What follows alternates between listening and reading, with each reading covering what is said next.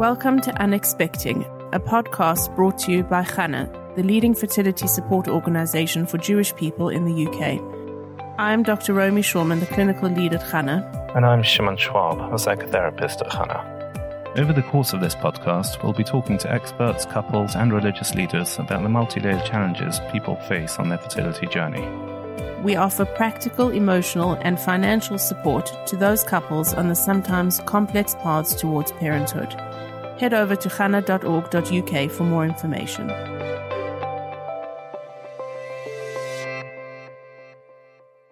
Hello, and welcome back to another episode of Unexpecting, a podcast brought to you by Chana.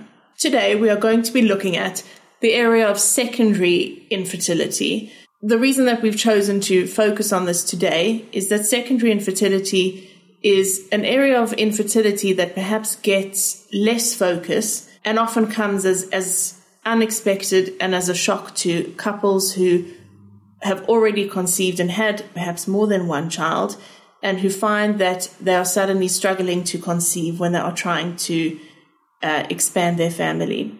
There is a common misunderstanding that it's not possible to struggle to conceive after you've already had children.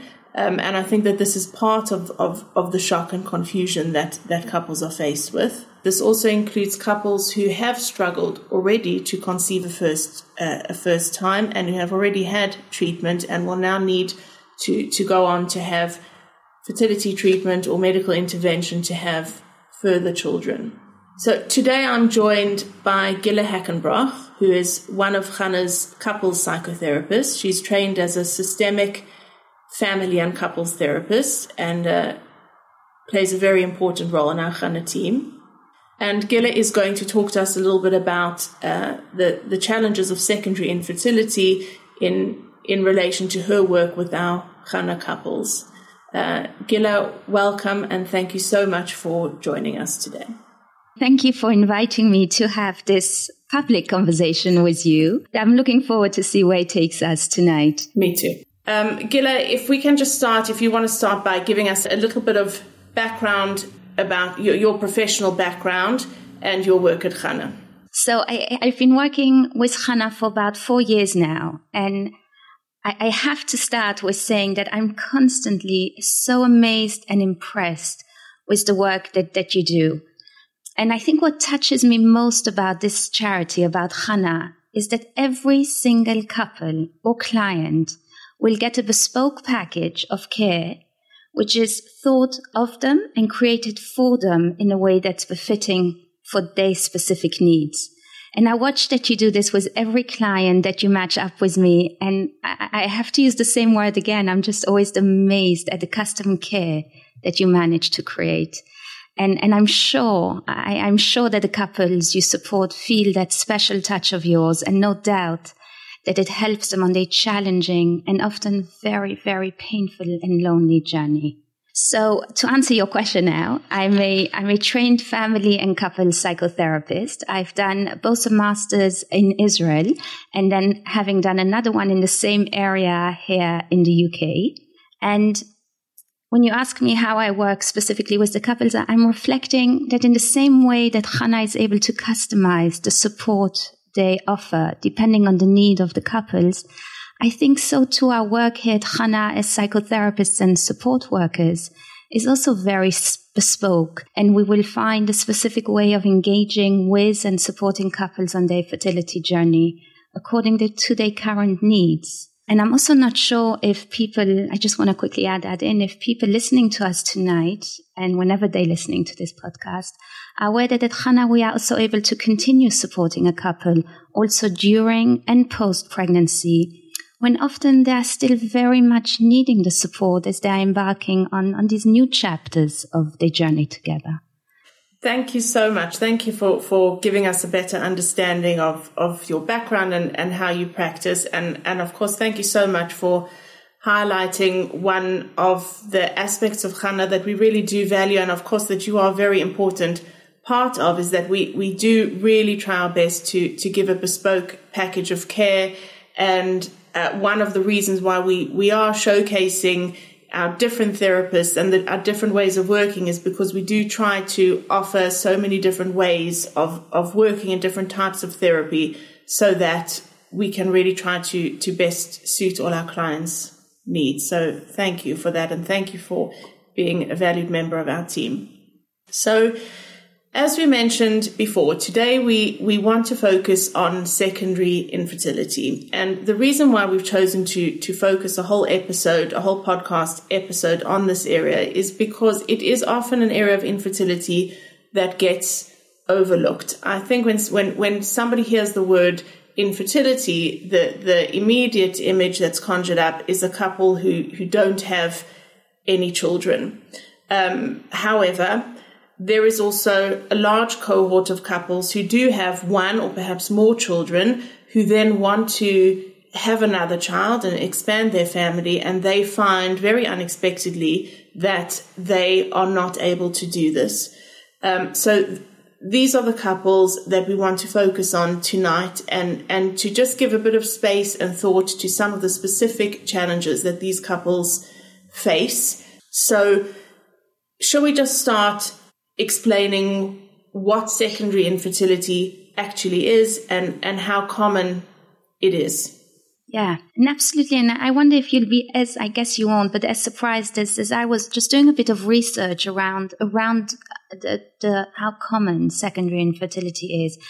And because as you say, it is often a challenge that is completely overlooked and not spoken about much at all. And I was kind of blown away that there is so much mention in, in various different research articles that the number they mention is one in seven couples experiencing infertility or fertility issues. Mm-hmm.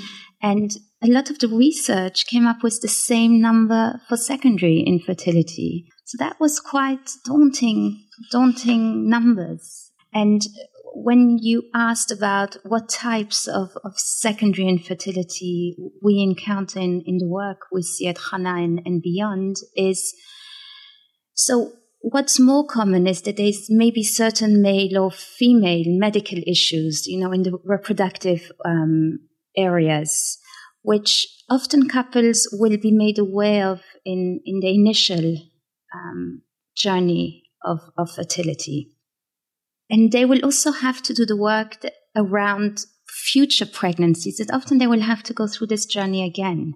So there's a lot of work even initially for any future hopes of, of bringing more children into the world. So you're saying like something might come up in initial pregnancy, something that, that will that they will discover during a first pregnancy, that will highlight that this is a problem that either one or both of the couple have, and this is something that's going to impact any any future children they might want to have, any future pregnancies. Correct. Mm-hmm.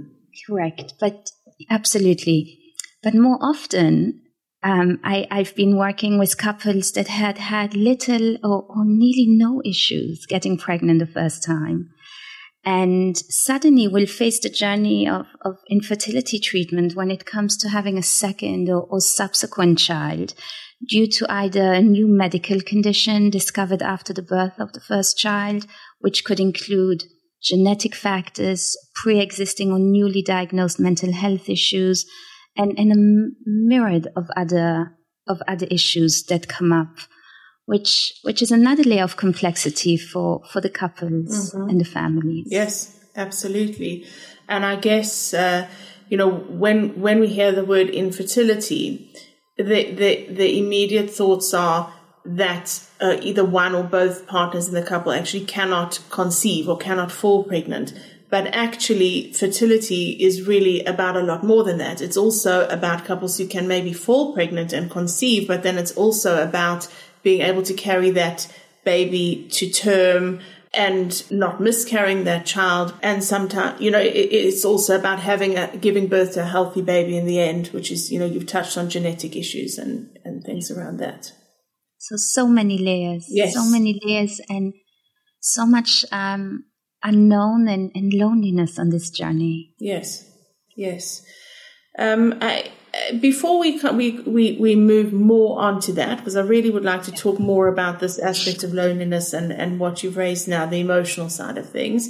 Um, I do also want to just add a little bit about the male factor in secondary infertility because we do find actually that this is something that often gets overlooked. It, it, it, sometimes can get overlooked also in the primary fertility area, which I'll just explain as primary fertility refers to couples who have no children struggling to conceive a first. Um, but it's, it seems to be to, to come up fairly often that if a couple have had one or two children, that the response is, well, they've had one or two children, so it must be that there isn't a problem with the sperm. Whereas actually, um, sperm does renew every three months, around about every three months, which which can be a really positive thing. So for someone who does have a problem, a male factor fertility problem with their sperm, this means that there is an opportunity actually to do something to um, change the condition of the sperm and improve it and and and give a chance to to recover from that. Um, but it also means that it is possible to to have one or two or three children absolutely fine, but but there are reasons where actually the condition of the sperm can change. Um, and this is something that that sometimes gets overlooked. Is this something that you have found come up in your work also? Absolutely, and and I, I, think I will touch back onto the first point of when specifically when there is already one or, or more children, where there is kind of a, you know, a, a reaction of also the medical professions. Just go home and everything's fine and just kind of brushing it away like there's nothing wrong. And and the point that you bring up with was the change you know the developmental journey of of the bodies and and the reproduction organs. And i think it's important to mention at this at this point where at Chana we do have a medical panel and that liaises with a rabbinical panel where there's the whole gamut of information for couples um, going through this, and they do not need to go through this on their own. We are here to help support them mm-hmm. in any way that they would like that. And uh, you know, to go back to the, this element that you raised before, the emotional side of things. I think, you know, from us when we, we work with these couples on a daily basis, we can see that this is an area, this is a group of, of people that perhaps sometimes fall through the cracks. Maybe in terms of empathy, or, or, or perhaps they feel that there isn't much of a space for them to actually express their struggles and express their sadness because they do have a child or children. So can can you give us your views from you know from working with couples and families on why it is important for for these couples to have this space and for us to to highlight that this is an area of infertility that does deserve a voice. Right. So reflecting specifically on secondary infertility, what immediately springs to mind for me is the worry of not being able to have another child. Because knowing the pleasure and the completion of a family that a child brings, that knowing often is is the most crucial core of, of the pain when, when it's not happening again. And that that pain, that longing, that desire a second time round feels nearly more painful because the couple knows what they're being deprived of. And yet on the other hand, just to add more layers of complexity, then they then they are faced with feelings of, of guilt and nearly greed of we already have a child or we already have two children and can you just imagine the cycle of, of, of what they're going through internally on, on the journey of what seems to come so easily and so naturally to everybody around them? There's also less support. From a challenge where there's often not enough support the first time round, there's going to be even less support the second time round because as I we mentioned before with the medical profession, kind of you have one already. Like what's the big deal really? So it's a, there's a very painful emotional dance at, attached to the harrowing journey of the journey of, of infertility and all of that which it entails. And here at Chana, we can offer space which is not judgmental and where the couple can show up fully and we will be able to hold their hand even if we can't always influence the outcome of their journey. Um, it's important to raise that the quota for the NHS is for for fertility treatment on the NHS is for couples who do not have any children, and for couples who are coming with secondary infertility, there is there is just no financial support opportunity for them in the system. And, and in fact, even if a couple is in a second marriage where one of the couple has got a child from a previous marriage, that already disqualifies them from from any NHS treatment, which is very, very difficult, of course, but also sort of sends quite a strong message that that one is enough, and uh, you know this is not necessarily something that needs to be pursued. I think it's really important to to raise the cultural aspect here. That obviously we are we are talking from the perspective of being part of the Jewish community, where having a, a number of children, even sometimes large families, is culturally very important. Do you want to do you want to add anything anything about that? And I think it's a, it's just a given of what you've said. So there's again that expectation of the, the mismatch of what's available in the medical world to the expectations within the community where you know for, for some families having a couple of children is just starting out their family and, and the couples being left holding was was not fitting in the community fully or having to answer questions that may be not meaningful um, hurtful or not intentionally hurtful, but being kind of positioned already outside the norm, which is just another layer. And it adds to that loneliness and feeling of being an outsider, perhaps, despite having a family. And I mean, you mentioned earlier this element of guilt of wanting more. And I think that that really relates to this issue of their feeling like um, there isn't a space, or I don't know, feeling like, or perhaps there isn't actually a space. We are trying to create that space yeah. today on this podcast, and we certainly do at Chana. But there is a feeling that uh, out there that there isn't a space for these couples to express their pain and to to have their pain acknowledged, perhaps. Uh, to have that pain acknowledged in a non-judgmental way. Mm that whatever their desires or their or their number of what a family might have looked like mm-hmm. is okay. That's their vision, that's their picture, and there's a space for them to be able to to be there fully without being in any shape or form um, being told off for it. Mm-hmm. I remember when I when I started at Chana, it was explained to me as a magic number that every couple, every individual has their magic number, and this is the number of children that they imagine in their mind that they are going to have and their hope for their family. Um, and oftentimes this, this isn't the case. It's not able to be. And even though they may have a certain number of children, the gap between what they have and this magic number that they imagined is a real loss. And there is a grieving process that happens over the loss of those hopes and expectations. That's so true. I, I, think of it of the vision, the vision that couples go into, um, family life or married life, and then the, the vision of the reality that they have to face. And, and who are we not to give them the space? You know, like you say, to mourn or to celebrate, whatever it is that the vision becomes for them. Yeah.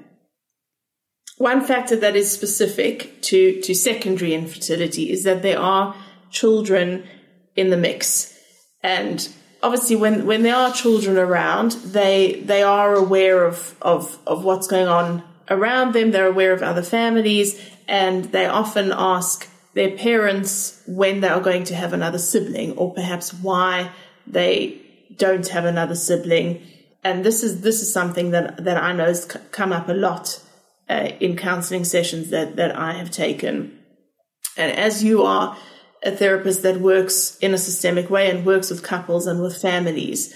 Uh, what are your thoughts on on how to address this with with a child? Wow, so that's that's a big loaded question, and I'm not going to make it any justice or give it any justice in this forum. But um, I think again, I, the, the key points is it will often depend on, on the ages and the level of understanding of the children. And something we also often see is that the child will often mirror the way the parent deals with, with the challenge. And that's why it's so important for parents, for couples to get the right support, to process whatever it is that they are going through and, and find ways to help them look after themselves because that will allow them to look after their children better. And once they feel that they are, they have processed those feelings and they're in, not in an overwhelmed state, but they're in an, in a, in a calmer state, then they can help their children process or their child process what the child is going through and age appropriate conversations can happen.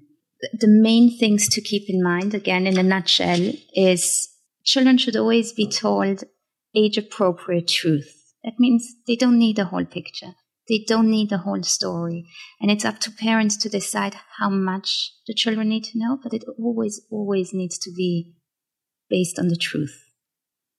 And in my work, I help parents formulate um, specific age and child centered questions that can help them explore with their children. Because often what children need the most is the reassurance that their parents are okay. And no matter what, they will be there for them and they will be able to look after them fully. And often we assume that we kind of assume the questions that the children are asking rather than, and which is my preferred method, is spending time, lots of time, and helping them work through whatever it is that they are experiencing rather than what the parent thinks the child is experiencing or may be experiencing. So, in a nutshell, investment of time, curiosity, and age appropriate truth will often lead to those open conversations that will be very helpful for the children, for the parents, for the family. Absolutely. I, I think you've put that really, really well. Um, because I, you know, I think sometimes we, we do project as adults what we what we think children think of a situation, and we forget that really they're looking at it from their own very probably very childish, and I and I say that in not not in a negative way, but from the perspective of a child, which is probably a really different view and, and a different way that we view things and exactly as you say, rather than jump to respond in, in our way, to really listen to to where to where they are at and and how they are experiencing the issue. And I think we know that children are much more astute than perhaps we like to think or realize, and they do pick up on on what's going on around them. I think if parents are in an anxious state, worried about something, upset about something, even if they think they're hiding it well from their children, it's highly likely that their children are picking something up. And all they pick up, because they don't know what's going on, all they pick up is that something is wrong and pick up this anxious state. Whereas sometimes if, if, if a parent gives something over in exactly as you say, in an age appropriate, very contained way, that that actually gives a reason you know, gives a label to the anxiety and gives a reason and helps them actually to feel okay about it and and to move on with that reassurance from their from their parents exactly as you as you described. Absolutely. I couldn't agree more with you and and the piece that i would just add is that's why the work that we do at Chana with the couples is so important because it's allowing the parents to process whatever they are going through and it's a lot need to remember that they're carrying so much. But by helping them and supporting them process and, and helping them in all the various way that we do at Chana, will will already hopefully make them in a, a more relaxed state when having those conversations with with the children. Absolutely. So just moving on a little bit to the more practical side of things. Have you got any advice that you would give to a couple that has had a successful pregnancy and, and birth but are finding that they are not having success now when trying to conceive again? Okay. So we've we've touched a bit upon what some of these couples may encounter when they are going for medical support. Mm-hmm. And they will often have been told by well meaning people, professionals around them, to just wait and the same thing will happen again in the same way that it has happened before. Mm-hmm. And as you mentioned, Romy, the NHS will not cover secondary infertility. So often these couples feel like they don't even have a choice to turn anywhere. And also the financial cost can be overwhelming. So with my practical hat on, if you've been trying and nothing is happening and you know that you want another child, don't wait. Don't wait and waste precious time, especially for older couples. Call the Chana helpline. You are not wasting their time. You are not wasting their resources. This is why they are here. This is why we are here. And we are actually waiting for your call. Mm-hmm. Thank you. I couldn't agree more. Absolutely. We, we are, we are literally waiting there during helpline hours, literally somebody waiting for the call. um, I think that there is, is, uh, a misunderstanding out there that we are always sort of, um, trying to hammer away that if, if a couple have a child that Chana is not for them, um, we, we absolutely are. We are here to support anybody who is struggling to conceive. And I think I'm going to interrupt you before you go to your next question. If you're going to the next question, Romy, um, you can make the call on behalf of, you know, if you have a friend, if you have a family member, if you have a colleague or someone you know, you can make that call to Chana too. And, and just as a first step to see what's available in terms of the support. And all calls can be fully anonymous. Yes, uh, absolutely, completely anonymous. Thank you for raising those very, very important points. Um, we know, sadly, that fertility struggles can sometimes put a strain on the marital relationship and, and the equilibrium at home when there is a family. Um, so, working with both partners in the room as you do, are there any pieces of advice that you would give to couples that you think could be supportive and helpful in terms of, of facing these challenges? I, I, think the two of us can have like uh, we can talk all the way through just over one question that you've asked. so uh, I'll try and make it. I'll try and make it uh, give it some justice. Your question, but um, on a serious note, first of all, recognize that what you are going through is real, and despite going through a similar challenge, you're on the same challenge, and the, the challenge of the desire for a child you both may be experiencing the journey very, very differently. So maybe tip number one is remember you're on the same team. Make time to listen and hear each other properly, even if the truth of your partner is very different to your truth. Empathy and validation of the other goes a long, long way. Mm-hmm. If you don't have any other children yet, remember the things you enjoy doing together and make sure to make space for that regularly. I'm talking very regularly in your relationship.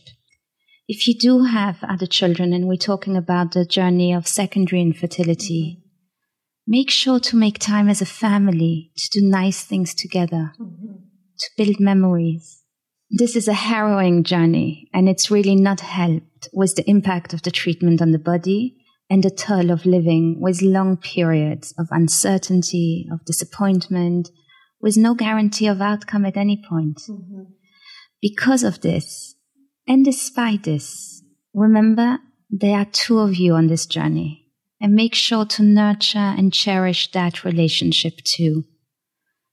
I will often ask couples my magic question. What if tomorrow you woke up and the issue was gone? What would we notice instead? So, Romy, my wish, rather than my magic question, is that what we would notice tomorrow morning that no couple should ever, ever need our services ever again, and that no couple should feel this pain in the world.